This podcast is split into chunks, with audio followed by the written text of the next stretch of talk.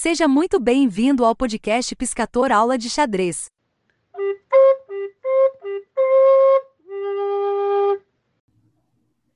Olá, como é que vai? Tudo bem? Quem fala é o professor Piscator e hoje temos uma figura super especial. Só basta dizer o seguinte: foi o segundo grande mestre a surgir no Brasil depois de Mequinho foi presidente da Confederação Brasileira, chegou a ser candidato a ser presidente da FIDE, é o grande mestre Jaime Sunier, jogador muito talentoso, e eu já vi que o Sunier, além desses títulos todos, se eu não me engano, é seis ou é sete vezes campeão brasileiro, ele vai me corrigir depois. Hoje está é, trabalhando junto aí com o pessoal para desenvolver é, o xadrez mais científico. Já estou sabendo aí que o Paraná já tem um mestrado de, de xadrez. Com certeza, Piscator já está de olho para ver se tem um, alguma coisa online que eu vou estar tá aí fazendo. Ainda não posso me deslocar. E dizer o seguinte, Sinê, muito obrigado pela confiança. Confiança por quê? Eu sempre digo isso, porque não tem roteiro, eu não sou um jornalista, é apenas um professor de xadrez que conhece muita gente boa e quer divulgar a história de cada um, porque cada um desses faz parte de uma irmandade inconsciente que na bandeira da FIDE está escrito Genzuna Somos. Então, Sunê, muito obrigado, me sinto muito honrado e fique à vontade e já vou deixando umas perguntas para você ir começando o seu desenvolvimento da sua jornada com xadrez. Quem lhe ensinou? Como é que foi? Se na sua época você teve o mesmo impacto que muitos aqui passam, dizem que quando entra num clube sente o impacto. É, quem das lendas você conheceu mais próximo? Então fique aí muito à vontade e a palavra está com você. É, bom, boa noite, Piscator. Obrigado noite. Pelo, pelo, convite, né, pela oportunidade aí de, de falar um pouquinho aí da, da minha vida aí de, de, no xadrez. É, eu comecei a jogar xadrez. Meu pai é, sabia conhecer xadrez, não jogava, não gostava muito. Meu avô gostava muito, jogava. É, ele é catalão, foi morar em Cuba de adolescente, conheceu na época de Capablanca, depois foi a Nova York Uau. e gostava muito de xadrez e tal. Eu fui o primeiro neto, aprendi para jogar com ele e tal, mas não, não foi muito para frente. Eu considero que comecei a jogar já com, com 12 anos, 13 anos, comecei na Biblioteca Pública do Paraná, tinha um torneio infantil juvenil, acho que ainda tem. E, e dali fui para o clube, em 1970, comecei a frequentar o Clube de Xadrez de Curitiba. Ah, e, e, ali tinha um, um grupo importante de, de, pessoas que jogavam xadrez, gostavam do xadrez, né? e ali comecei a jogar. É, logo os primeiros resultados difíceis, perdendo todas e tal, aquela coisa do, do clube. Eu achei interessante o clube, o ambiente. Um local sagrado, né, para o iniciante, né?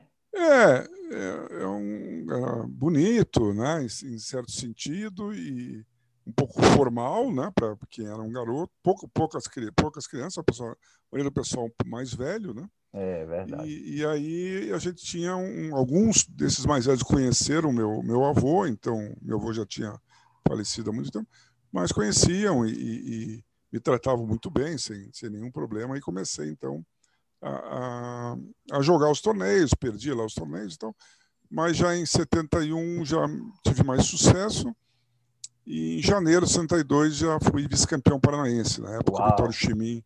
Que já é um Vitório torneio fortíssimo, né? É, na época era o Vitório Chimin, era vice-campeão brasileiro, né? E tinham outros jogadores muito bons, o. Mauro Ataíde, que tinha sido terceiro no Sul-Americano, né? É, tinha que é um pouco anterior ao Mackin, né? É, mas aí acabou abandonando o xadrez para se dedicar à medicina, né? Para terminar o curso de medicina e tal. Mas realmente foi um jogador muito forte. E o, o ambiente do clube era forte, quer dizer, o, eles me falavam lá, o Naidorf esteve dando uma simultânea lá, né? Na, Uau! Já na década de 40 e 50. Curitiba tinha uma tradição bastante forte de xadrez. Ah. E, e, aí comecei a jogar uh, o Paranaense, acho que foi Nova Esperança, aqui no interior do estado. Fiquei em segundo, o Vitório ganhou. Eu fiquei em segundo. E aí fui jogar Zonal Sul Brasileiro, na época tinha os zonais e tal. e 73 outra vez joguei o Paranaense e daí fui outra vez segundo do, do Vitório, mas já dessa vez lutando muito com o Vitório até o final. Fiquei meio ponto atrás dele e tal, mas lutando com, com ele pelo título já. Já não estava, digamos, liderando a, a, a, os patos lá embaixo, os, uma, os capivaras, né? mas estava já Entendi. lutando contra o Vitório lá em cima. Né? E depois, o, em dezembro de 73, teve um evento importante. Bom, antes teve, em julho de 72, teve o, o os primeiros Jogos Escolares Brasileiros, que foi em João Pessoa. Não, não, foi Maceió, perdão, Maceió. Nós pegamos um voo até Recife, daí fomos de, de ônibus até Maceió, daí, aí começamos a nos conhecer nacionalmente. 72 foi um ano muito importante, né? Os, talvez você saiba aí do, do é, pessoal mais Fischer antigo. Spassky, né? Isso, o Mestre Fischer Spassky. 71 o Mackin tinha ganho o tio de grande mestre. 73 o Mackin ganha o Internacional de Petrópolis, também foi outro evento importante para o brasileiro. O clube começa a, a, a, encher, né? O clube que era uma coisa muito pouca, pouca gente e tal, de repente encheu, encheu de gente jovem, né? Que ouvia falar do xadrez, né? E ia jogar. Então, né? nessa época aí que, que é um crescimento espantoso do xadrez brasileiro e tal, né? Nós vamos jogar. Nesse, nesse período aí que você já começa a ganhar títulos e tudo. É, eu vou fazer a pergunta mais simples, mas é, vou dizer antes porque eu estou perguntando isso. Quando a gente olha suas partidas, você, eu, é, fica muito claro assim o seu domínio é, de conceito de estrutura do, de peões, porque você joga uma inglesa e sempre você tem, em muitas das partidas, a decisão de romper em B5, tomar o, com o peão de B5, ou tomar, ou avançar mais. Então, é, eu poderia concluir que um desses livros, com certeza mais de um livro você leu, está é, tá aí dentro, que era um livro que já começava a falar de estrutura de peões, que hoje tem muito, mas na época era o, o meu sistema. Você foi um, um assíduo ali daquela estrutura, porque toda vez que eu vejo suas partidas com inglês, eu lembro um pouco das aulas do, do meu sistema. Tem lógica isso ou estou falando bobagem aí? Não, não, tem lógica. É óbvio que para mim né, e para toda a geração, alguns livros foram muito importantes. Né? Mi Sistema de Nizovic em espanhol ainda, né? E, e Prática de Mi Sistema de Nizovic, os dois muito importantes. Né? Mas que antecedeu a isso para mim foi o Estratégia Moderna do Pacman. Ah, certo, certo. Ah, então, esse que é o, o, primeiro livro que eu considero, a parte dos livros iniciantes, né? Início ao Xadrez, do Agostini, aberturas armadilha, aquelas coisas que tinham em português e tal. Tinha Entendi. um livro muito importante que eram as partidas selecionadas do Smyslov. Smyslov. Hoje o pessoal não dá muito valor, mas é super importante ali aquelas partidas, viu? É, o Smyslov é importante. E quem traduziu o livro foi o general Ayrton Torinho. Ah, não sabia disso. Isso, Torinho aqui de, de Curitiba, né? E ele que fez a tradução do russo, diretamente do russo. O livro existia em português, eu conhecia, né? E não existia, por exemplo, em inglês nem em espanhol. Uau. Então o Torinho fez um trabalho maravilhoso, né? Que, que coisa, muito é... importante lembrar isso, Sunil. É. Para mim mesmo já é novidade. É importante resgatar a história é. de quem contribuiu e que hoje está no anonimato, né? Parabéns. É, é o, o, o Torinho, né? E até fantástico, né? O livro do, do Smith também me, me influenciou muito, gostava muito das partidas mistas e tal. Então, falei com ele isso quando, quando joguei com ele, joguei duas vezes com ele. Falei sobre o livro e tal, e a tradução em português, né? Que ele mesmo não sabia, porque na época era tratado tudo pelo sistema soviético lá, nem contavam para o é. autor, né?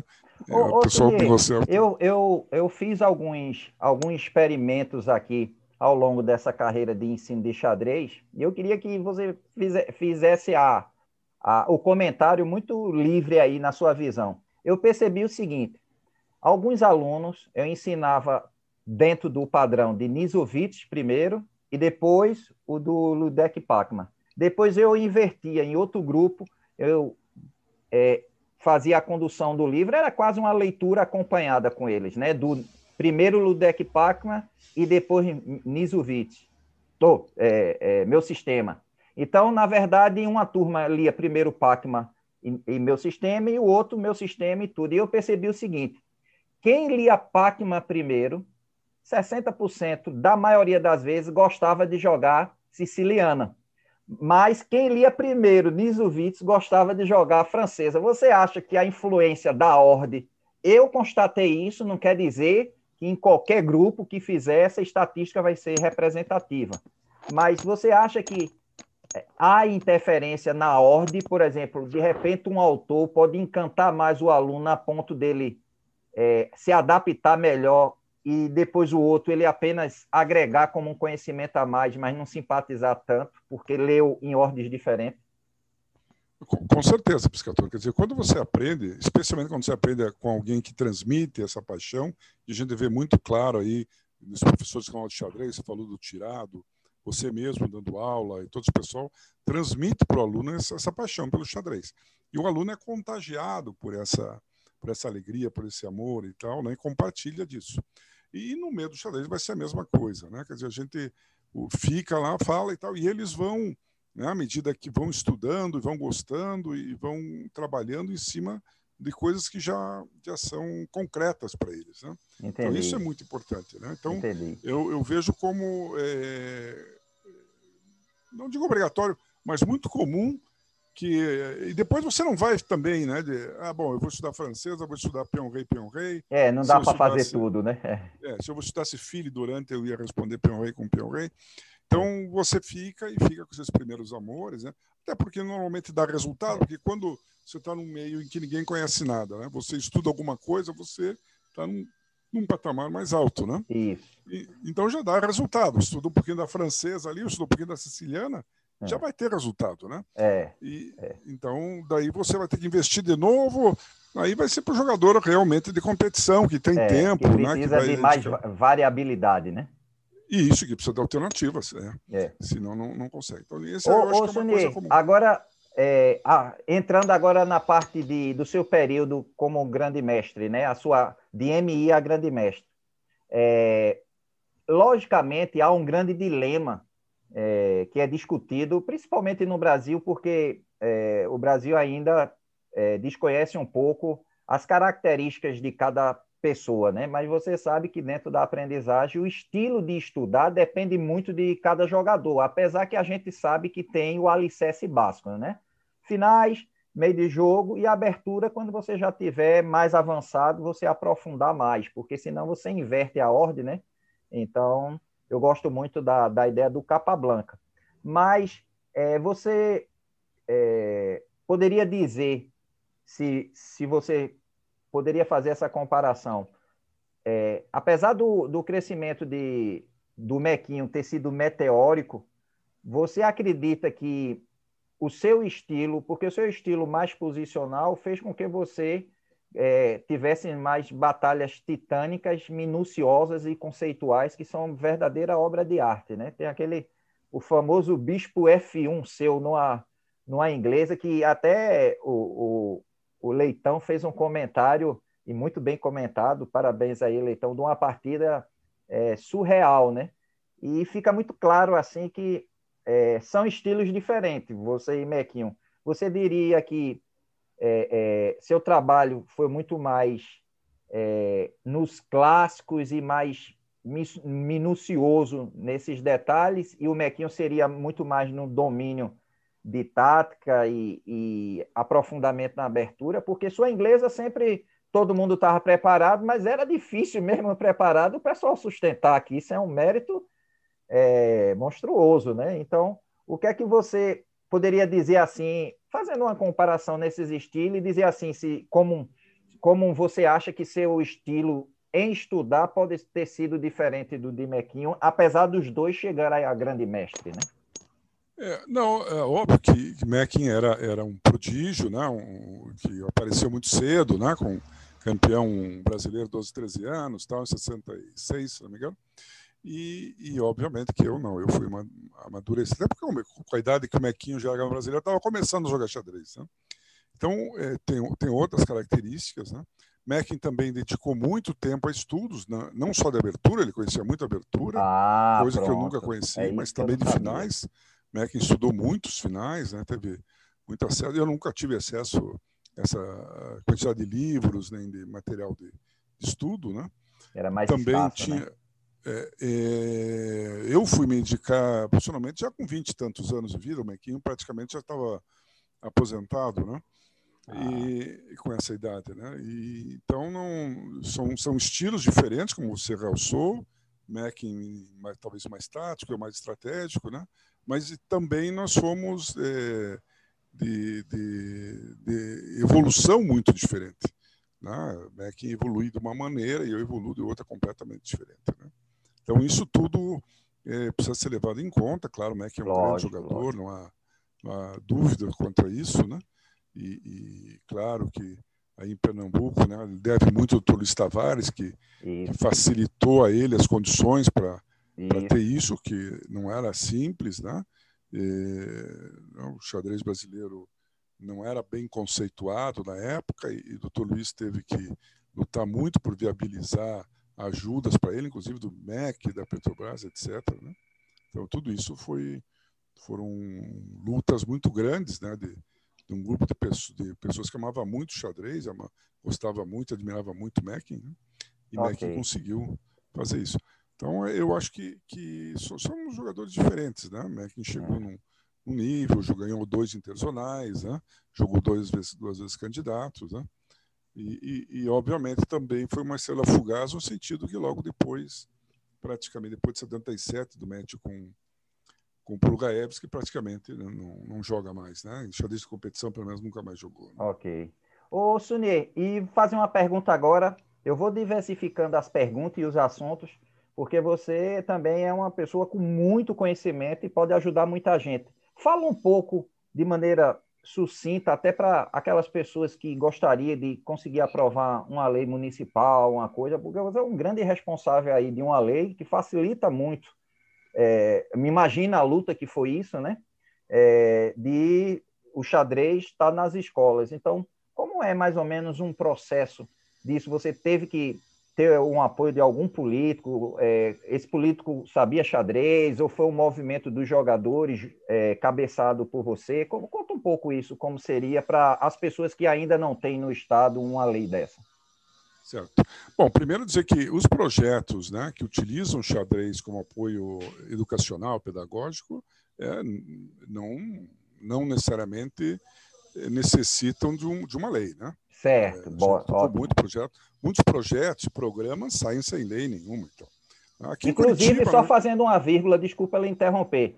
Eu, eu assistindo, pessoal, eu assistindo o vídeo lá do Encontro Internacional de, de Pesquisadores do Xadrez, o responsável do governo federal de xadrez, o senhor Sato, disse que tem que mandar os projetos, que tem verba para disponibilizar, logicamente, tem todo um ritual para fazer, mas as coisas estão se abrindo, viu? Mas continue. Desculpa a intervenção, Funir.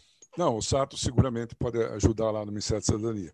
Mas é, esses projetos que a gente fez, né, e, no, e, e um deles, o, o, o, Antônio Borges, que foi presidente da federação, foi presidente do Clube de Xadrez de Curitiba, e é, foi vereador de Curitiba e decidiu fazer, institucionalizar o projeto nas escolas, que tem até hoje na Prefeitura de Curitiba. Né? Ah, então foi a então iniciativa então, primeiro de um político, né? Foi, é, na verdade, um enxadrista, né, um, um dirigente xadrista, ele fez ah, com a gente. Certo, ele já praticava xadrez, certo. Isso, entendi. quando nós começamos o projeto em 80, ele, ele estava na, na Federação de Xadrez do, do Paraná. Ah, né, certo. E trabalhou conosco. Quando ele teve a oportunidade, ele foi vereador, ele tentou institucionalizar o projeto, né? o que foi bom e tal, né, obviamente. Então, foi muito interessante. Agora, é, a gente fez, e, e é um projeto que, basicamente, é, determina que a prefeitura faça uma oferta do ensino xadrez. Tá? Então, a gente nunca foi favorável a que houvesse é, uma obrigatoriedade do ensino. Né? Ah, entendi. Então, a escola. Quer dizer, a prefeitura teria a opção, né? Não, a prefeitura tem a obrigação de oferecer.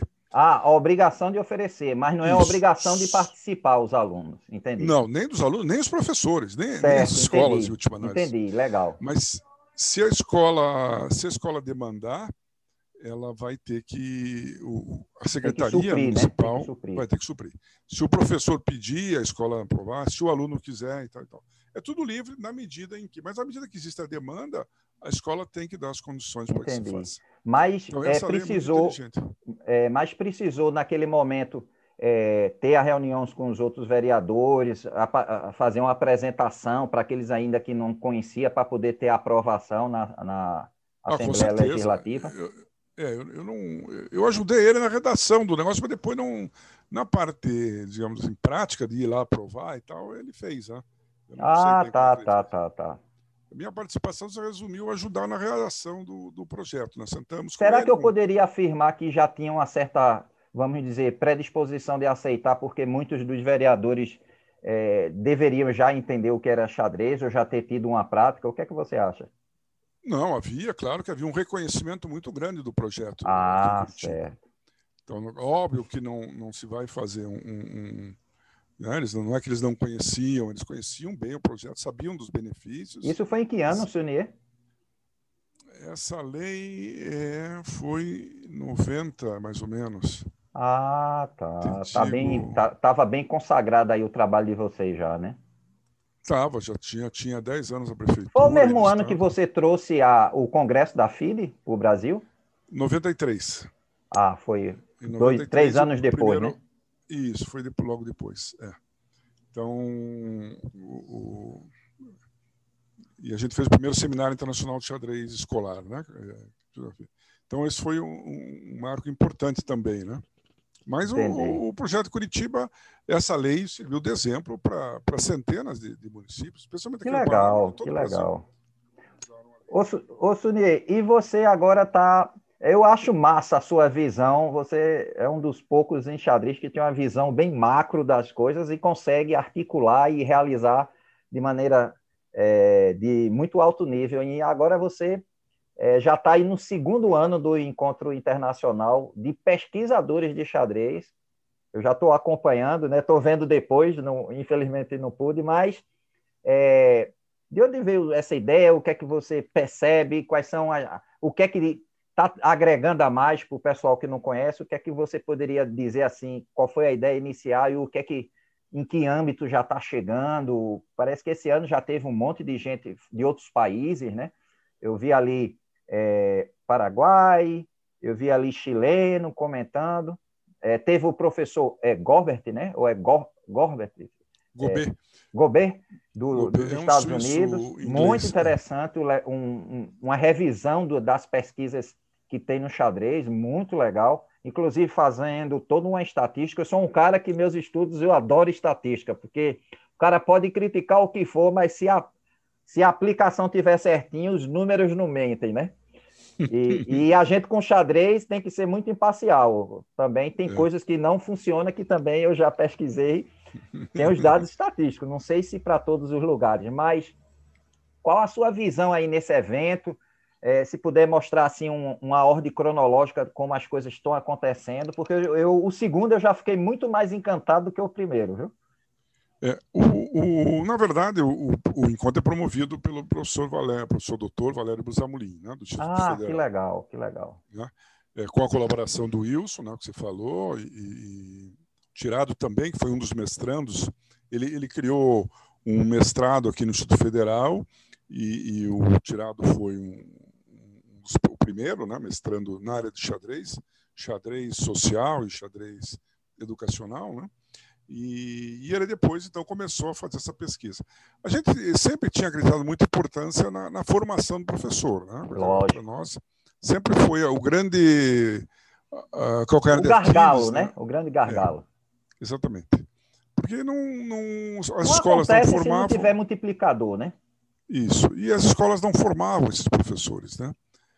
Então, a gente ficava sempre muito é, dependente ali de, do, do, que eles iam fazer. Então, é, mas aí o Valério foi a um passo além, né? O Valério fez essa proposta, não, vamos trazer o, o, os professores, né, para que eles é, discutam as pesquisas deles, de fato, né? E não vamos ficar restritos a, a, a que a gente de vez em quando reúna e converse no meio de um seminário, etc., para discutir. Não. Vamos convidar, fazer o pessoal publicar suas experiências, fazer o pessoal publicar seus estudos, publicar suas pesquisas, né? E, e vamos reunir. Então, o Valério fez. Eu acho que é pioneiro no Brasil essa empreitada de vocês, né?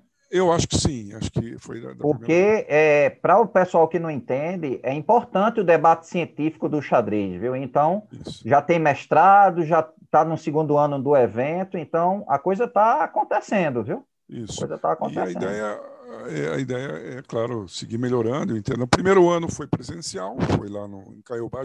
Nós conseguimos ajudar a viabilizar o evento, que foi junto com o torneio aberto da, da Copel e aí nós conseguimos uh, hotel, o local, tudo isso com o pessoal. Esse ano a gente já tinha marcado o segundo lá, mas enfim, com a pandemia ele virou virtual, o que foi muito bom, porque aí tinha um Eu acho que deve até manter, viu? Porque vai viabilizar é. mais integração, né? Isso, nós estamos aí, né? Tem as três, tem as três vertentes, né? É, tem, tem as... Tem o do presencial, tem o de fazer a, a distância, e agora eu estou me alinhado com o pessoal do híbrido, né? Uma, ah, coisa certo, presencial, certo. alguma coisa à distância, né? Mas vamos ver, o Valério vai decidir isso e vai comunicar para a gente, a gente sugere, né? E ele, o Wilson lá e tal, depois reúnem lá e veem o que, que as entidades, os parceiros, né? Porque depende muito da academia aí, né? A Universidade Federal do Paraná está junto, tem é, a Universidade Dom Bosco, tem umas outras faculdades aí também juntos, né?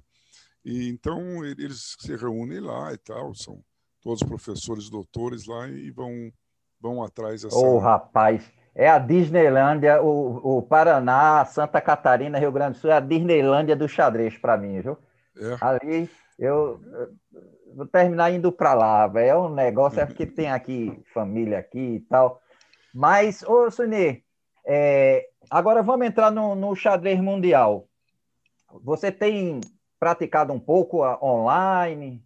Alguma coisa é, assim? É, não? Como é que Não, tá? não tenho praticado muito. Eu, eu tinha me retirado do xadrez, eu tinha uma doença aí, 2008, né? E aí me retirei totalmente do xadrez. E agora estou voltando a jogar um pouco aí, treinando para jogar os veteranos, né? Ah, legal. Espero, espero que em 2022 já jogar o, o de veteranos, né? Então que essa legal, é a minha motivação aí de, de voltar um pouco à atividade. Então eu vou começar a puxar os assuntos da atualidade, assim, para a gente fazer um bate-bola. É, eu jogando, para você ter uma ideia, meu, meu rate no chess.com é bem baixinho, 1.600 e pouco nos 3 minutos mais 2. Ainda estou me adaptando a esse ping rápido. E vou dizer assim, já joguei, sei lá, umas mil partidas. Mas essas duas últimas semanas eu recebi quatro avisos do chess.com dizendo: olha, seu rate vai aumentar porque o cara estava usando o computador. Era um da Índia, outro de na onde. Ainda não, não recebi nenhum aviso de algum brasileiro que fez isso, mas que deve ter. É, como é que você vê essa coisa? Porque é uma ilusão, né? A gente que está no xadrez há muito tempo, eu acho que o xadrez ele é, como é que se diz? Ele é um medidor muito bom para a gente saber como está nosso jogo naquele momento. Então, quando você perde, logicamente, a gente que já tem uma experiência de, de jogo, a gente poxa, tem que melhorar um pouquinho isso aqui e tal.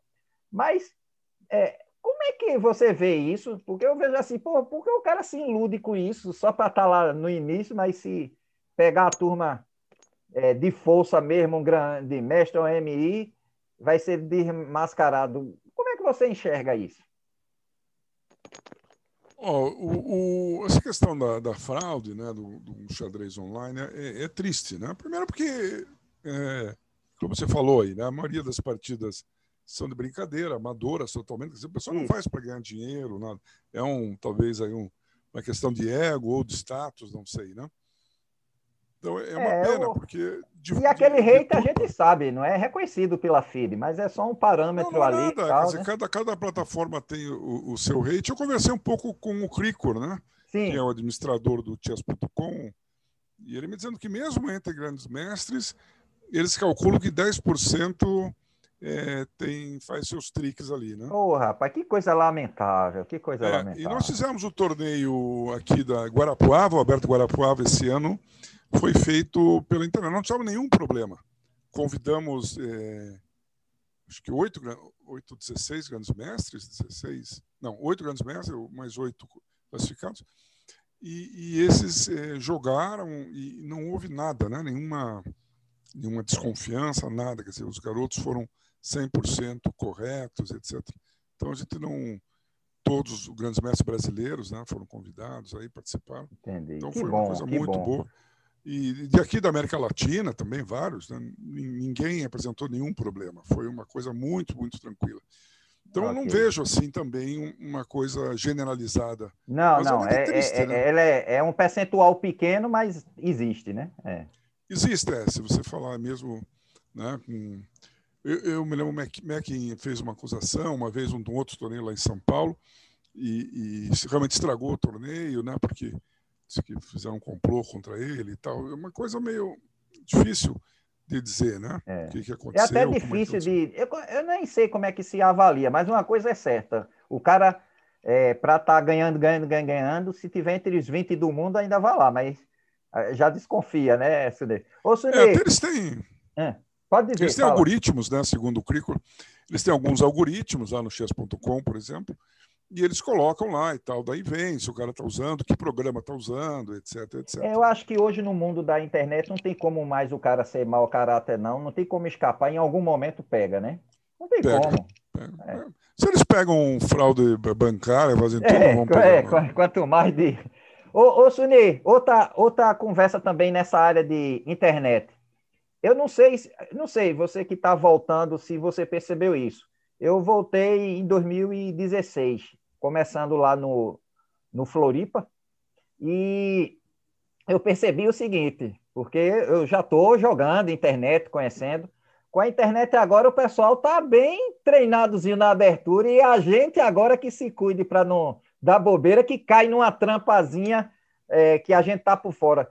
Então, é, mas eu pergunto, será que essa, apesar de eles estarem mais fortes de não perder tão rápido, por exemplo, você antigamente jogava um, um Schurig ou um suíço de sete rodadas, você ia ter as três últimas, as quatro últimas partidas mais duras, mas aquelas da primeira até a terceira era mais fácil conduzir. Hoje você não ganha tão simples, tal, mas ao meu ver, que isso é um elemento bom, né, da prática na internet, que como se tem muito vídeo, o estudo de conceitos mais minuciosos, só por observação, eu acho que fica meio falha na hora de conceituar aquelas posições que você está fora dos livros, né? Então, como é que você enxerga isso? Um lado oh, melhora é, o outro meio de... Como é que vê isso? É, desde que eu comecei a voltar, primeiro eu notei isso que você falou aí, né? Quer dizer, os garotos são mais preparados, conhecem muito mais abertura, conceitos gerais, né? Isso é, é é, firme. Um garoto, não, jogadores mesmo de 1800, 1900, é. 2000 conhecem bastante uma linha, conhecem você porque eles eu ia Conhece a partida toda já da gente, né? Isso, né? Por isso que eu joguei há 30, 40 anos atrás, 50, não, nunca lembrava da partida, eles conhecem, tá lá e tal, falaram que eu jogo assim, jogo assim. Então eles estudam, preparam, né? Então isso eu sofri bastante aí no, no começo aí, eu sofro até agora, né? Então, precisa se adaptar. Né? Precisa usar melhor o banco de dados, precisa usar mais esse conhecimento e tal, que está disponível na internet e tem que ser usado. Né? Então, nesse aspecto, é, realmente o xadrez é outra coisa. Né? O xadrez mudou em muitos aspectos, né? e um deles é esse. É, o conhecimento democratizou mesmo e a gente tem que ir atrás para conseguir. Né? Então, isso não, não cabe dúvida aí de que precisa realmente buscar esse, esse, esse conhecimento extra, digamos assim, que, que você precisa ter, né?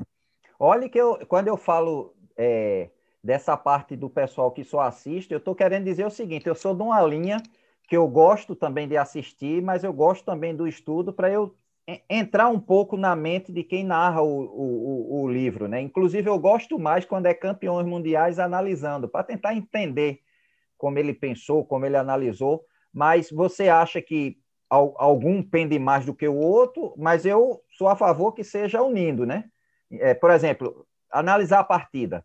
Eu sou daquela linha das partidas analisar, é, adiada, então eu gosto primeiro de analisar sozinho a partida quando eu termino, depois botar no computador e depois num grupo fazer um bate-bola de ouvir opiniões diferentes. Eu gosto dessa coisa assim, do individual para o coletivo. Como é que você vê isso ou acha eu muito metódico no meu jeito? Fica à vontade aí para me criticar. Não, eu acho, quer dizer, nós somos de gerações analógicas, né? É, a gente verdade. teve esse procedimento, a gente aprendeu a, a assim, analisar o pós-mortem, né?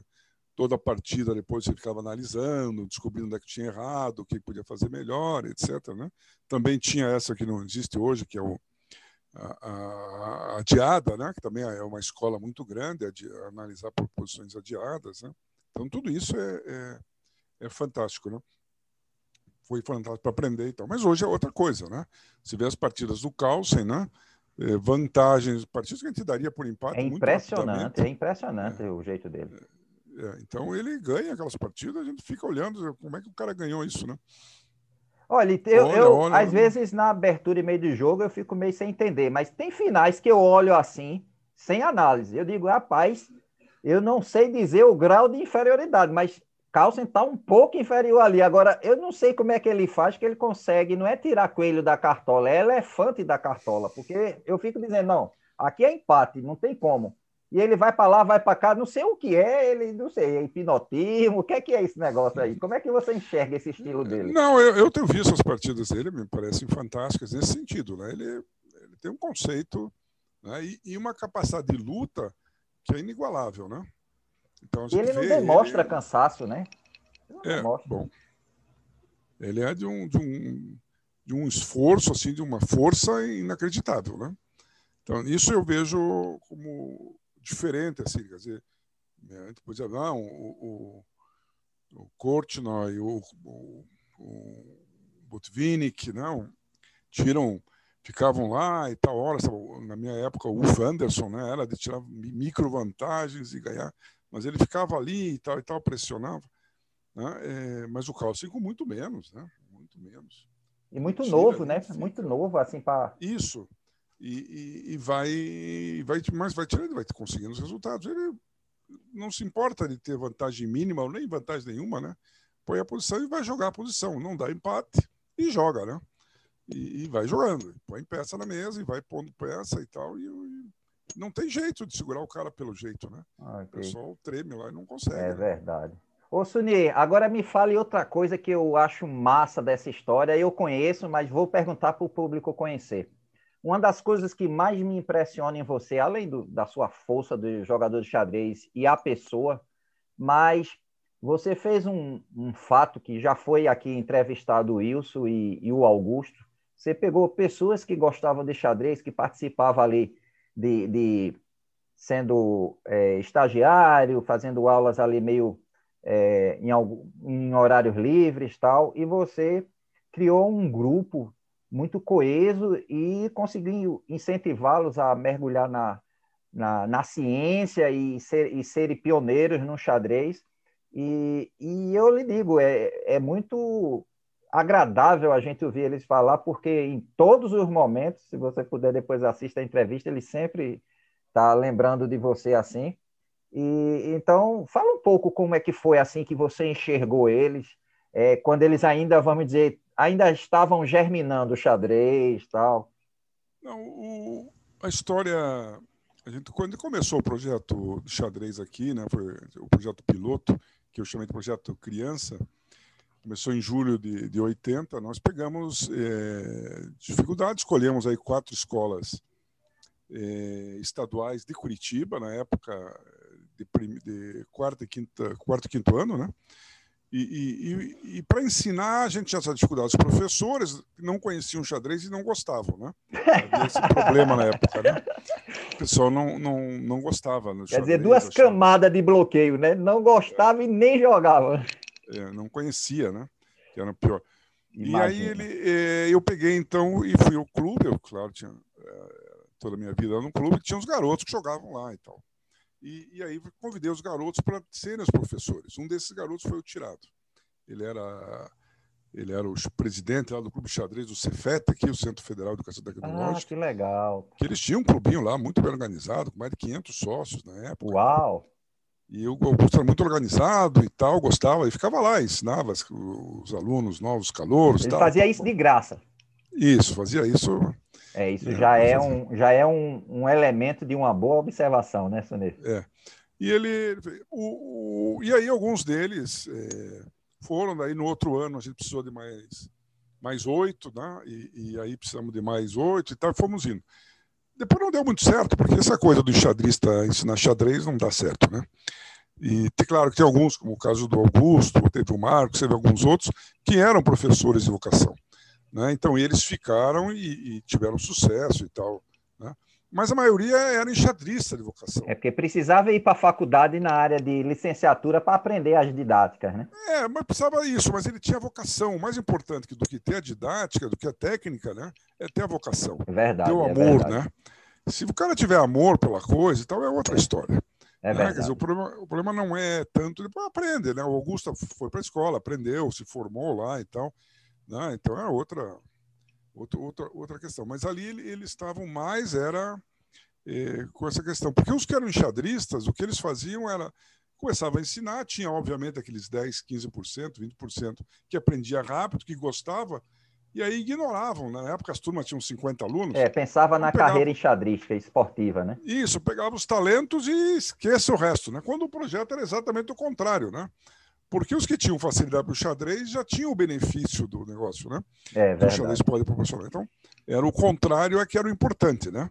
E aí foi onde o Tirado e o, e o Marcos tal, se, se desenvolveram. O Wilson já foi um pouco mais tarde, quando eu fui é, mais tarde, o projeto meio que separou, no sentido em que a primeira quarta ficou com as prefeituras, né? E, e, nós, então, no projeto estadual, nós já tínhamos, na época, mais de 100 escolas, nós perdemos todas as escolas no projeto. Elas, todas elas foram municipalizadas. Então, e nós ficamos com a quinta e a oitava, tudo bem.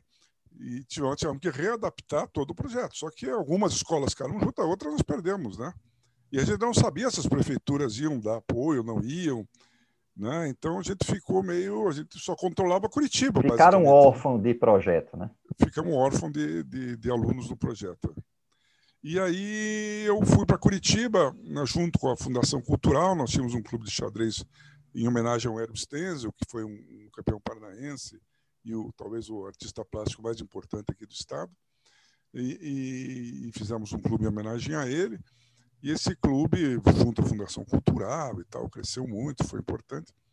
E o, e o Wilson é, foi lá ensinar e trabalhar junto ao clube, foi desenvolvendo e também daí seguiu um caminho é, um pouco diferente do, do Augusto, mas um caminho mais, mais centrado. Rapidamente ele foi para o mestrado, doutorado e tal. Na verdade, o que existia aí, Piscator, é, é buscar que as pessoas vocacionadas né, buscassem, eh, que elas descobrissem né, qual é essa vocação, quais são os seus talentos Isso. e como desenvolver seus talentos. A tendência nossa aqui, especialmente quase todo o terceiro mundo é assim, né, é as pessoas serem generalistas, né? Todo mundo faz tudo. Você é, é isso árbitro, perde um pouco a, a, o especialista, né? A força do especialista nas isso. coisas, né? Você pode fazer projeto, microprojetos com essa coisa, mas você não faz grandes projetos assim. É verdade. Só faz grandes projetos quando você tem gente comprometida é. com o ensino e tal. Então, é, ali é que, que muda a, a, a maneira de você fazer a, a, coisa. Então, foi ali que a gente conseguiu, é, de uma maneira ou de outra e tal, que a gente conseguiu começar a formar gente que conhecia exatamente o que fazia.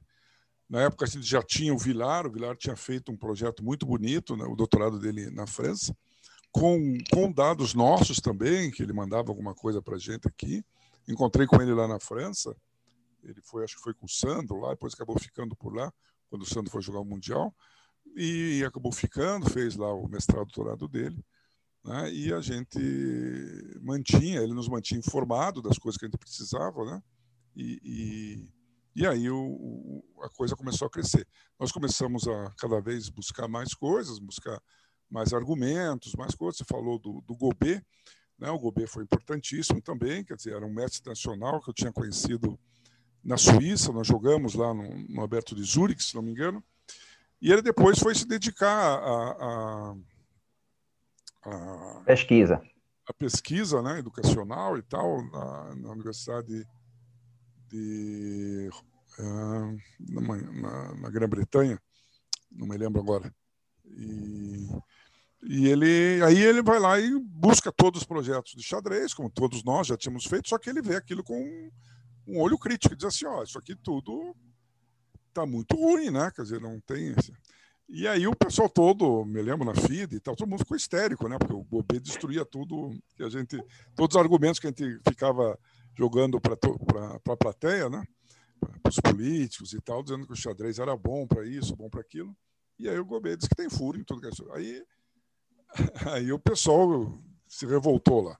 E a gente, eh, conversei com o Wilson na época, né, e, e com o Pilar, e com o pessoal, disse, ó, não tem o que fazer, se os estudos são fracos, vamos refazer os estudos de uma maneira mais séria. E se não der, não deu, né?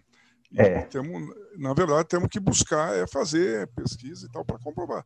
E tem que ver o que o xadrez de fato ajuda, porque também ficar contando história também não vai ajudar ninguém, né? Isso, verdade nós sempre tivemos nesses projetos uma, uma questão de que os alunos sempre tiveram muita receptividade no projeto. Né? Eu nunca tive problema com aluno não gostar de xadrez. Tá? É, a questão mais é quando falta a aula do xadrez, viu? Porque é, é, eu tive experiência que era o seguinte: faltava todo professor, ninguém reclamava. O do xadrez era questionado, não podia faltar, não. Era impressionante isso. É, a gente que... tinha uma, é. uma, uma, uma, pedagogia mais forte, né? No sentido em que, como não era obrigatório, os caras tinham que se virar ali para ser é. atraente, né? É. E esse é o grande vantagem desses projetos, por isso que a gente sempre defendeu que o projeto não fosse obrigatório, né?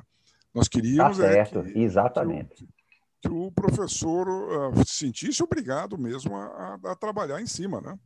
E não que ele achasse, desse por garantido que o aluno ia aprender xadrez. Falei, não, se o aluno for ruim, esqueça, o pessoal não vai aprender. Então, isso que foi importante do, de todo o nosso projeto. Né? Então, é, e, e, essa questão de formar esses talentos, como, como Wilson, Augusto e, e muitos outros que tem ali, né? É, a gente foi tentando formar na medida do possível, e alguns foram bons nessa área do ensino e, e, e se, é, foram excelentes, especialmente na formação de professores, outros foram excelentes com crianças na educação pré-escolar, teve outros que foram muito bons é, na universidade, teve outros que foram bons em, como animadores, né?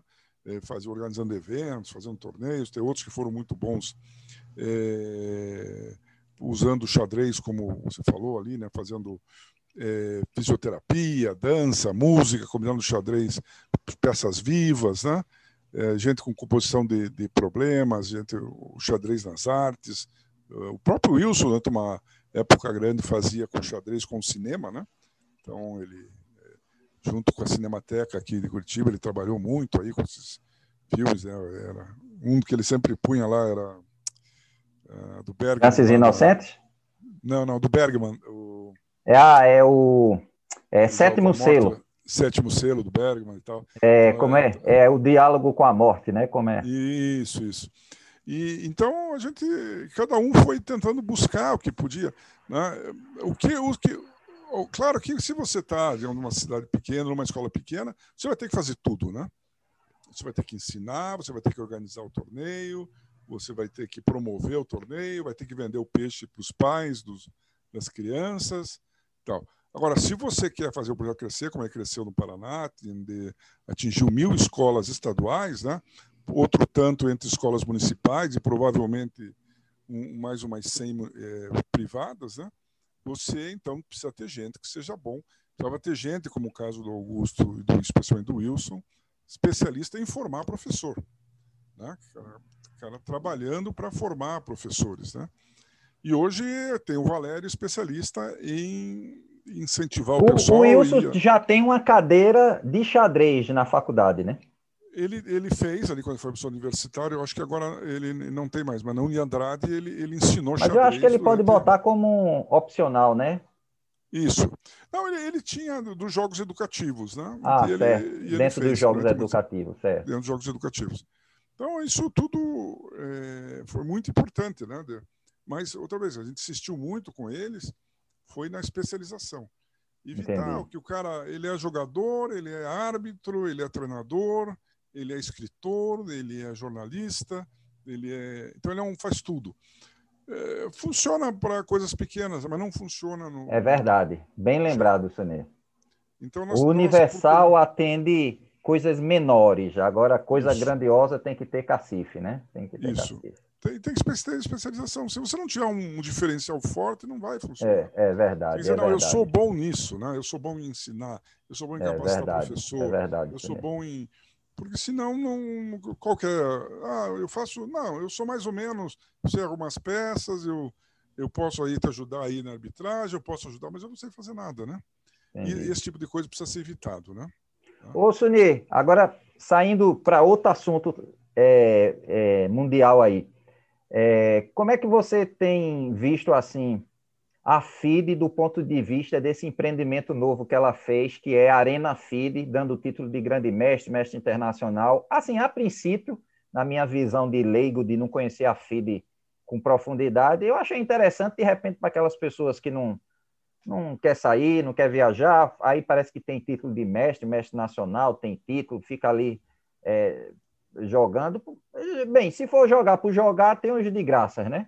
Mas é, o que é que você acha isso? Talvez a FIDE é, esteja se preparando para essa mudança do mundo virtual, porque muitas coisas, por exemplo, jornal, literalmente, além de ser um tem um material aí tóxico, já tem diminuído muito e já está se digitalizando. Como é que você vê a, é, essa questão da FIDE? A FIDE vai ficar mesmo digitalizada ou você acha que não? Como é que porque a gente ainda está nessa dúvida se vai voltar, se não vai. Como é que você vê isso assim, de uma maneira mais macro, já que vocês conhecem a FIDE, né? É, não, eu saí da FIDE em 98, né? Mas é. de lá para cá, o que eu vejo é que a FIDE tem se tornado irrelevante, né? Ah, o movimento do xadrez... Né? Está maior do, do que ela, né? É, cresceu apesar dela, né? Como é, aqui internamente também nós não temos quem, digamos, promova o xadrez, né? O que a gente vê é que é, o sistema todo federativo e tal fracassou é só aí. né? É, e, e, com pouca gente, né? Não, não consegue motivar mais, né? É, tem uns eventozinhos que cobram inscrição, não tem grandes patrocinadores, não traz grandes recursos, não agrega valores. E nessa pandemia que a gente viu, e até está vendo esse boom do xadrez agora, que, que ele é totalmente, passa totalmente à margem da, da federação. É, Você verdade. pode dizer que o boom de 72 do Fischer foi pesadamente é, apoiado pela FIDE, né? Quer dizer, eu me lembro do clube lá de Curitiba, o pessoal ligando para a tela do xadrez. Eu peguei umas aulas lá, é, mas pô, não tinha jeito, era muita gente, tal, eram aulas particulares. Então, você diria que na história aí do mundo teve o boom, né, a explosão principal com ficha e Spark, e agora com essa doença de o outro boom, né? Porque eu vi até num, se eu não me engano, foi no Liquidem, dizendo que o jogo mais praticado no mundo foi xadrez, nesse, nesse período de quarentena, né? Da pandemia, agora tem o Gambito da Dama aí, que também afetou bastante. Sim, o filme também. E tem muitas mulheres procurando agora e tudo, tal, tal, negócio. Interessante. Mas o, o, o, o, que eu vejo assim é que a gente não, não conseguiu dizer assim, não, nós vamos é, por esse caminho, digamos, nosso FIDE, né? A FIDE não conseguiu. Entendi, entendi. O, o, o Chazarena fracassou. A, a, o mundo digital está mais acelerado e a FIDE ainda está mais retrógrada. A FIDE né? não consegue acompanhar. Entendi. Você vê o Chias Arena, por exemplo, que você falou, fracassou totalmente, né? Quer dizer, ah, traição... é? Não estava sabendo, não, foi?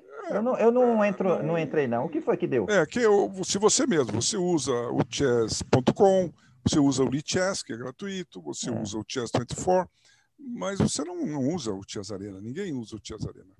Né? É. Então, a FIDE, essa tentativa da FIDE fracassou.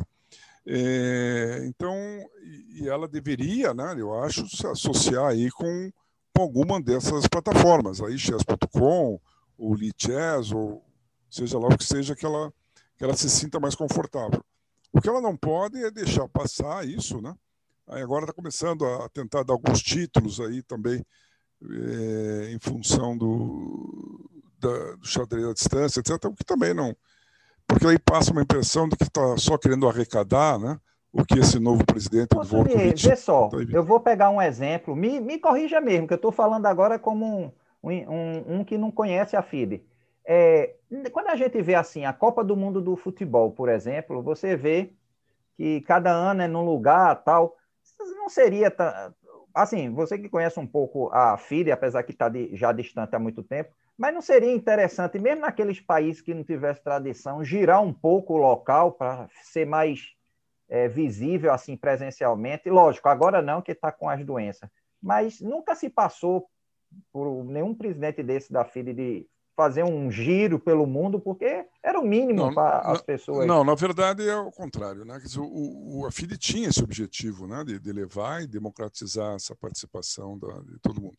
E foi quando o Campomani se elegeu, naquela famosa eleição em 82 na, na Suíça, né? que ganhou do, do, do Lafson. Né? É, e, e, na verdade, a dificuldade né, é você conseguir esses recursos. Né? Então, realmente, o xadrez com o Campomanes cresceu, por exemplo, muito na Ásia. Nós tivemos as Olimpíadas de Dubai, tivemos as Olimpíadas de Manila, né? E tivemos grandes eventos na Ásia, né? Nós tentamos trazer e trouxemos muitos eventos aqui para a América Latina. Né? Você ainda acha distante a gente trazer uma Olimpíadas? Não, não acho distante. Nós tentamos no ano 2000, né?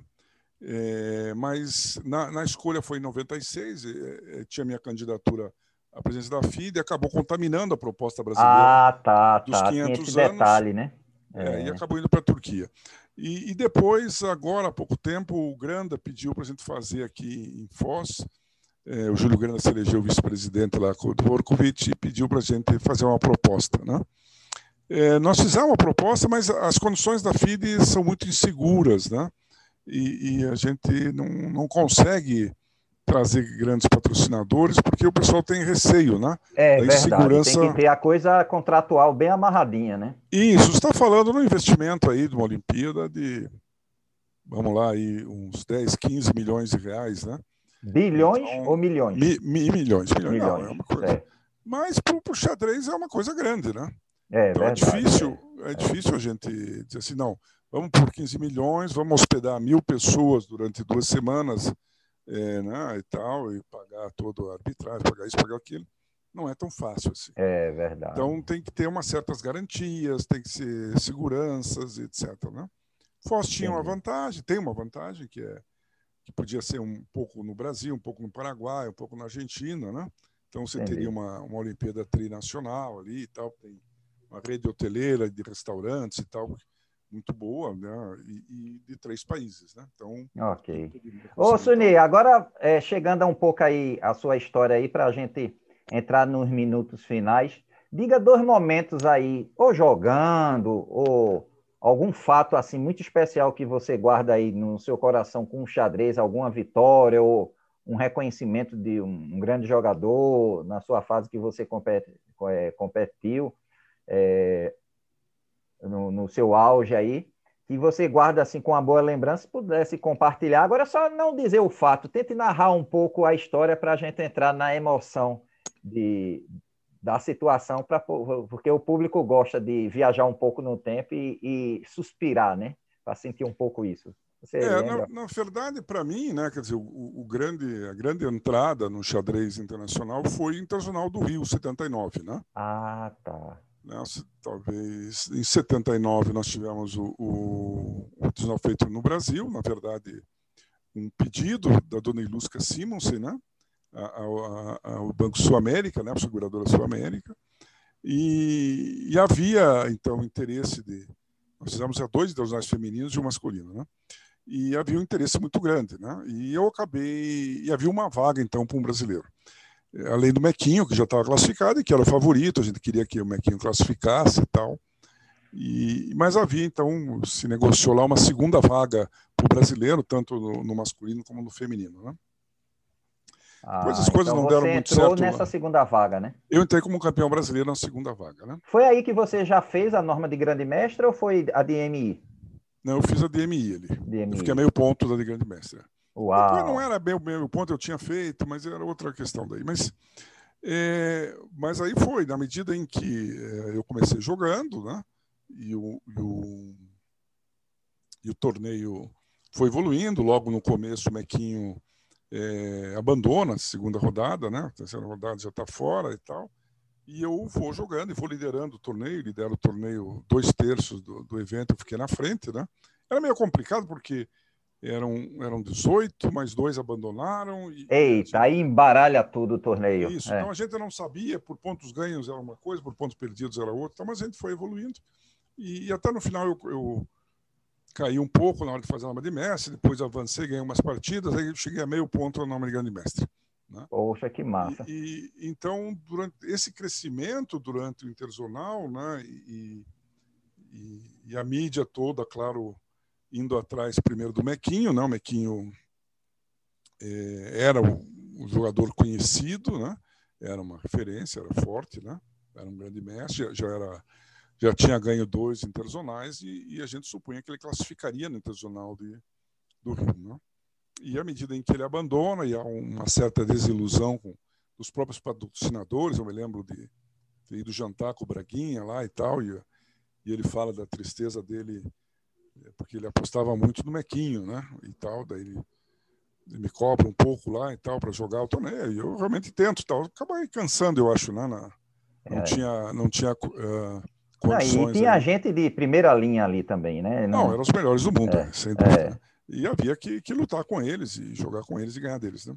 Okay. E obviamente não era tão fácil. Então, todo esse interzonal, foi praticamente um mês lá no Copacabana Palace, né, de, de conquistas, de progressão. Eu tinha preparado um pouco, né, então tinha confiança em alguma coisa, mas é óbvio que o interzonal é uma coisa é você preparar, outra é ir lá e fazer os lances. É, eu sempre é brinco história. com os amigos que têm doutorado e digo assim, olha, na hora de defender uma tese de doutorado é mais, é mais difícil é, jogar uma partida, mesmo você preparado, porque na tese qualquer dúvida, você tem a, a, a tese ali para ou a dissertação para você é, consultar. No xadrez não tem. É o que você aprendeu já era. Se você esquecer uma variantezinha, já era, pois. né? É. Ô, então, ô, Suni... O jornal foi para mim um, um, primeiro ambiente. E aí conhecer. Né? Conheci Petrocian, conheci. Eita, né? é só a lenda. Quer dizer, foi seu, vamos dizer, Fortes. foi sua sala de estar dentro da elite mundial, né? É, e para mim de importância também ali, porque o, o, eu não tinha analista, não tinha nada, né? Nem tinha dinheiro para contratar. Imagine colocar um analista, só colocar no Copacabana Palace já iria meu orçamento de um ano de vida. É verdade. Um mês no Copacabana Palace, imagine quanto é que é. Mas aí o Benco, o Paul Benco, que era analista do Mackin, é, se, se ofereceu que legal, pra, que legal, pra, muito bom dizer já isso. Como é que tinha saído, ele falou, ó, Paul Bencon foi campeão americano, viu, pessoal?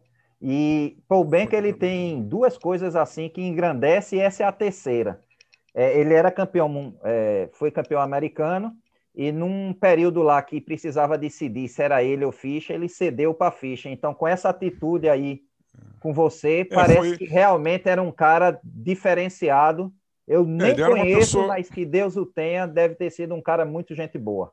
Não, cara, eu conhecia ele aqui de Curitiba, ele tinha vindo do intercâmbio da Organização dos Estados Americanos, ele ficou lá em casa, junto com o Ruth Cardoso, né? Que era. Ruth, conheci, Ruth. Ótima, ótima pessoa também. E ele tinha ficado, tinha, uh, então, ficado amigo dele e tal. Ele jogou, deu uma simultânea aqui no Clube Xadrez. Que massa, Sunil. Fez um massa. treinamento com o pessoal, muito, ótima pessoa. Ele falou: Ó, oh, Sunil, se você arranjar aí, eu gostaria de ficar. Estou com a Ruth aqui, a Ruth está jogando o Teusão Feminino, gostaria de ficar. Aí conversei com o Sérgio Farias e com o Braguinha e com o pessoal lá do Copacabana Palace. E aí se acertou isso lá e ele foi me ajudar. Então, com ele eu pude analisar as adiadas, Uau, pude preparar, massa, e obviamente massa. era um cara que já tinha isso. Nesse Internacional de Mallorca que você fala, né, a vaga era dele, né, tinha classificado no campeonato americano, e ele abre mão da vaga quando o Fischer pede para jogar. O Fischer não tinha classificado, nem tinha jogado o campeonato americano. Né, ele não queria mais jogar. Então, aí mudou de ideia que jogar. E o Benco fala, eu perguntei para ele isso, né, nessa questão, e ele fala, não, não, eu sabia que o Fischer faria diferença para o xadrez para todos nós e, e, e, preferi. Claro que eu gostaria de ter jogado no Internacional de, de Mallorca. Que, aliás, está completando essa semana 50 anos que terminou o campeonato. É... Sábado completou 50 anos que terminou Internacional de Palma de Mallorca. Ô, Sudi, é... e quando é que. Outra pergunta, e quando é que surge aí seu livro, Minhas Melhores Partidas Analisada por Você? Até eu tô, já estou começando a fazer a minha, meu rei é bem baixinho, você tem que fazer a sua. Como é que é aí? Não pensa é, nisso não, ainda, não? Não, nunca pensei assim, de, seriamente, nunca pensei. Aí o pessoal fala. Vai aí, devagarzinho, gente... uma vez por semana. É. Mas não, não, não pensei nisso ainda, não. Deixe seu, seu legado aí, a sua fala. É. Minha avó dizia quando era vivo que é o seguinte: você tem que deixar um livro seu escrito por você, você tem que ter ajudado uma pessoa que passava fome e você tem que ter ajudado um animalzinho de estimação. Então, eu acredito que dois você já deve ter feito. Porque com xadrez você já ajudou um bocado de gente, o animalzinho aí, com certeza já deve ter visto aí, nem que seja um periquito que está tomando conta, mas o livro está faltando, viu? O livro está faltando. É, o livro é, é uma colaboração mais, mais pessoal, né? mais, mais complicada, né? Mas fica aí, fica aí a, a lembrança. Agora, Suni, agora é um momento, a gente é o momento mais engraçado que o pessoal espera aí, que é o seguinte, é a chamada pergunta maluca. Como é que é isso? É para a gente rir e se divertir. A pergunta maluca é o seguinte, não tem lógica, mas você vai ter que escolher entre três opções. Porém, as opções têm lados bons e lados ruins. Só que a situação que eu vou lhe dizer você vai ter que escolher e tentar argumentar para poder a gente sentir que você escolheu bem. Então, como é que é isso? Imagine que foi dado um poder a você, pelo que você já fez no xadrez, foi dado um poder que você nunca mais vai morrer, você vai ser eterno. Então, a pergunta maluca é o seguinte: você vai ter que escolher uma coisa que realmente faça bem para você, porque se você escolher errado, a eternidade não vai ser tão agradável. Porém, você não vai se preocupar em comer, dormir, não vai envelhecer mais, vai, tudo vai ficar intacto em você e a situação é o seguinte. Primeiro, você, a primeira opção na primeira porta é o seguinte, você vai jogar xadrez quantas partidas quiser, de que ritmo quiser, só que não pode é, falar com ninguém, nem pode analisar a partida, só jogar. A outra, você vai receber todos os livros do mundo e, para facilitar, todos eles vão ser transformados no idioma português para você estar tá bem tranquilo, apesar que eu sei que seu inglês e espanhol é muito bom. E você pode estudar com tabuleiro tal, mas não vai ter ninguém e não pode jogar se aparecer alguém. Então, uma é só jogar na eternidade, a outra é só estudar na eternidade e a terceira é o seguinte: não tem tabuleiro, não pode jogar, mas vão estar todos os ex-campeões do mundo que já faleceram para conversar e tirar dúvidas com você e viver eternamente conversando. Você não basta só escolher, você tem que dizer por que você acha que esse é melhor, porque o que a gente quer não é a resposta certa, mas o argumento que a gente sente que você vai ficar eternamente de bem com você mesmo. Qual seria? Veja que dilema. Isso é para a gente rir um pouco, né? É, não, eu não vejo dilema nenhum. Eu vou para a terceira porta com muita tranquilidade. por quê? Agora diga por quê. É, não, primeiro eu tenho algumas experiências, né, e, recentemente com o Pano, né, a gente tem conversado bastante Ei, com o Oscar Pano, né, tá lenda. 85 anos, mas eu joguei pelo Zolling na Alemanha e um dos jogadores da equipe era o, o Spassky, né, Eita. e a gente ficava as manhãs, enquanto o Short e o Dr. Hibner iam preparar, e, e e eu ficava com ele conversando lá, e ele contando as histórias do, do xadrez Eita, soviético. É um deleite isso. Isso. Então, para mim, sempre foi o grande, o grande prazer né, do xadrez. Não foi em si jogar ou, ou Claro que a, a é, alegria você da também descoberta... se realizou, né, como, como jogador, né? Aí já já está agora querendo interagir e ampliar os conhecimentos, né? Não, não necessariamente. Mesmo no começo, né, a gente sempre teve grandes alegrias de conhecer, né? Por exemplo, aqui eu me lembro do doutor uh, Mauro Ataíde, né? Conversar com ele sempre foi um prazer, falando sobre o xadrez, a carreira dele. Que legal. O Otto Mack aqui, que também era um outro jogador, um, um imigrante alemão que veio para cá fugido da, de Hitler na guerra, acabou sofrendo. Uau! É, então, é, conversar com ele era uma alegria. O general Turinho era um cara excepcional, né? uma cultura, uma coisa. Então, pessoas que você conversava, né? e eu conheci no xadrez, a maioria deles, claro que não é exclusivo do xadrez, né? mas o xadrez me proporcionou conhecer e interagir com essas pessoas. É um bate-papo bom foi, demais, né? É, foi um.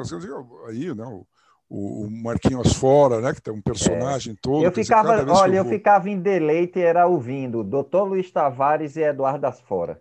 Dr. Luiz Isso. falava do torneio. Não sei se. Eu acho que você participou aquele torneio Wikianzin, então ele dizia que eram Isso. vários andares. Aí era muito comum de dizer, ah, eu estou em tal andar. Tal andar era para quem estava em tal nível. E o último andar parece que era os grandes mestres. Aí ele falava que você estava num desse e tal. Então isso. não sei é, não, se era mas... assim, mas ele contava isso num deleite. E Eduardo das Fora, ele contava aquela história de quando ele ganha para Nardolf, uma história que poucas pessoas sabem, que ele voltou no avião, porque parece que Nardo tinha outro evento, não sei, e foi para São Paulo, e ele volta na mesma cadeira com o Nardolf e dormindo. E Nardolf querendo analisar a partida. E eu dizia assim, eu guri, nove anos, dizia, mas Eduardo, por que tu não analisava? Não é bom analisar? Ele disse, eu não, eu sei que ele ia ganhar na, na análise, aí ficava se fazendo que estava dormindo. Então essas histórias são muito prazerosas. Eu imagino. Isso, essa você... história do, do, do sul-americano que ele ganha de. Eu escutei várias vezes, várias versões. Né? E cada vez uma mais rica que a outra, né? É. Dizer, não sei qual era a mais verdadeira ali. É, tem isso Mas também. Mas conversar com o doutor Luiz Tavares era uma alegria. Quando o doutor Luiz encontrava, por exemplo, uma vez em Londres, encontrou com Naidorf, ou quando. É, o mesmo com o Spassky, eu me lembro. É. Você sabe que ele ajudou o Spassky né, na naturalização, né? Isso. Ele tem, ele tem passagem, o Dr. Luiz tinha passagem com todos os grandes jogadores do mundo, havia um respeito muito grande por ele, né? Então havia uma. Então, todas essas coisas eu achava sempre excepcional, né? Eu acho que é, foi a poder... pessoa mais elegante que eu já vi e é educada. Nunca vi daquele jeito, era impressionante. Ele, eu, me lembro de cenas, ele já naquela idade, ele estava assim no almoço, aí fazia piscator, vem para cá. Aí chegava assim no garçom, aí dizia, olha, tá muito boa a comida. Aí dava um dinheiro a um garçom, o garçom ficava louco, era como se fosse assim hoje, uns 100 reais. Aí vinha o, o cara que atendeu no outro dia, ele dava não sei o quê, às vezes pagava a mesa para todo mundo. Eu ficava assim, dizendo, esse cara, assim, numa, num bem-estar que era impressionante. E é. realmente Isso você tem assim, razão. São pessoas mundo, que né? marcam, dizer, né? É, a gente ia jogar o torneio Aikanzi e tal, íamos jantar com o tal, íamos jantar com, com os campeões do mundo tal, e todos eles tinham pelo Dr. Luiz um, um, um, respeito, uma consideração muito grande, né? Então a gente ia junto, né? Porque ia de carona com ele, né? É. Mas ele sempre dominou as conversas e, e tudo. E, e, agora a gente entrando aqui, já estamos com uma hora aqui para não lhe cansar tanto. É, deixe agora um momento de deixar uma mensagem aí. Pode ser motivacional para as pessoas, pode ser espiritual de uma maneira mais geral, pode ser para o público do xadrez, ou para professores de xadrez. Deixa aí uma mensagem que é, seja a sua despedida da, da a entrevista, apesar que a gente vai se ver mais vezes. É, e antes de tudo, eu já quero agradecer a você pela disponibilidade, pelas informações, pela abertura pelo conhecimento adquirido que você passou aqui. E então vá ganhando tempo pensando e agora é o momento do público é, ouvir e você ser eterno no maior banco de dados que estamos tentando fazer com a história do xadrez brasileiro, onde não é uma pessoa falando a cultura do xadrez, são vários falando as suas trajetórias e cada pessoa montando o quebra-cabeça do que é realmente o xadrez brasileiro. Então, tá com você agora e fique à vontade para o seu checkmate emocional. Minha, a minha experiência com o xadrez, claro, é muito pessoal né, e, e particular, mas uh, e do que eu tento deixar aí para os meus filhos e tal é de conhecer o xadrez, né? Quer dizer, não vejo a necessidade de ser um grande campeão, não vejo uh, nada disso como fundamental, mas o xadrez tem essa parte que você falou no começo aí do, do Genzo na súmula, você ir para qualquer lugar do mundo e o xadrez ser uma linguagem internacional que você pode compartilhar, né? É, e que vale a pena ser conhecido. E especialmente pelas crianças, né? que essa prática vai beneficiar a sua o seu desenvolvimento, né? De uma maneira agradável, de uma maneira lúdica, né? Que sempre, sempre procurou fazer. A questão não é a educação, às vezes passa por ser um pouco difícil, né? não é esse o objetivo, o xadrez não é isso. Né? Então, o que a gente procura no xadrez é que esse aprendizado seja agradável, né? seja lúdico, e, e o xadrez o é. Né? Então, essa eu acho que é a, a grande vantagem do, do xadrez. Né? E aí você vai estar aberto a isso, que em qualquer lugar do mundo, você vai num clube de xadrez, A gente pode ir no Recife, não sei hoje como é que está funcionando isso, porque aparentemente os clubes estão desaparecendo, mas você ia em qualquer lugar do mundo e, e era bem recebido no clube, tinha alguém que você compartilhava, jogava e tal e tal. Depois é, fazem, fiz amigos do mundo inteiro, né? E, e, e de uma alegria comum que era o xadrez, né? Então é um incentivo a que se conheça e pratique o xadrez. Né? Em parte essa essa história, esse seriado do, do Gambito da Dama, ele ajuda nisso, né? Ele mostra uma parte disso, né? Não está bem claro ali, mas mas ele mostra um pouco disso. Né? E eu acho que isso é o que mais vale a pena no xadrez. Né? Ok. Muito obrigado aí, Sunier, pelo carinho aí, pela disponibilidade. Agradecer a vocês, ao público, de estarem assistindo.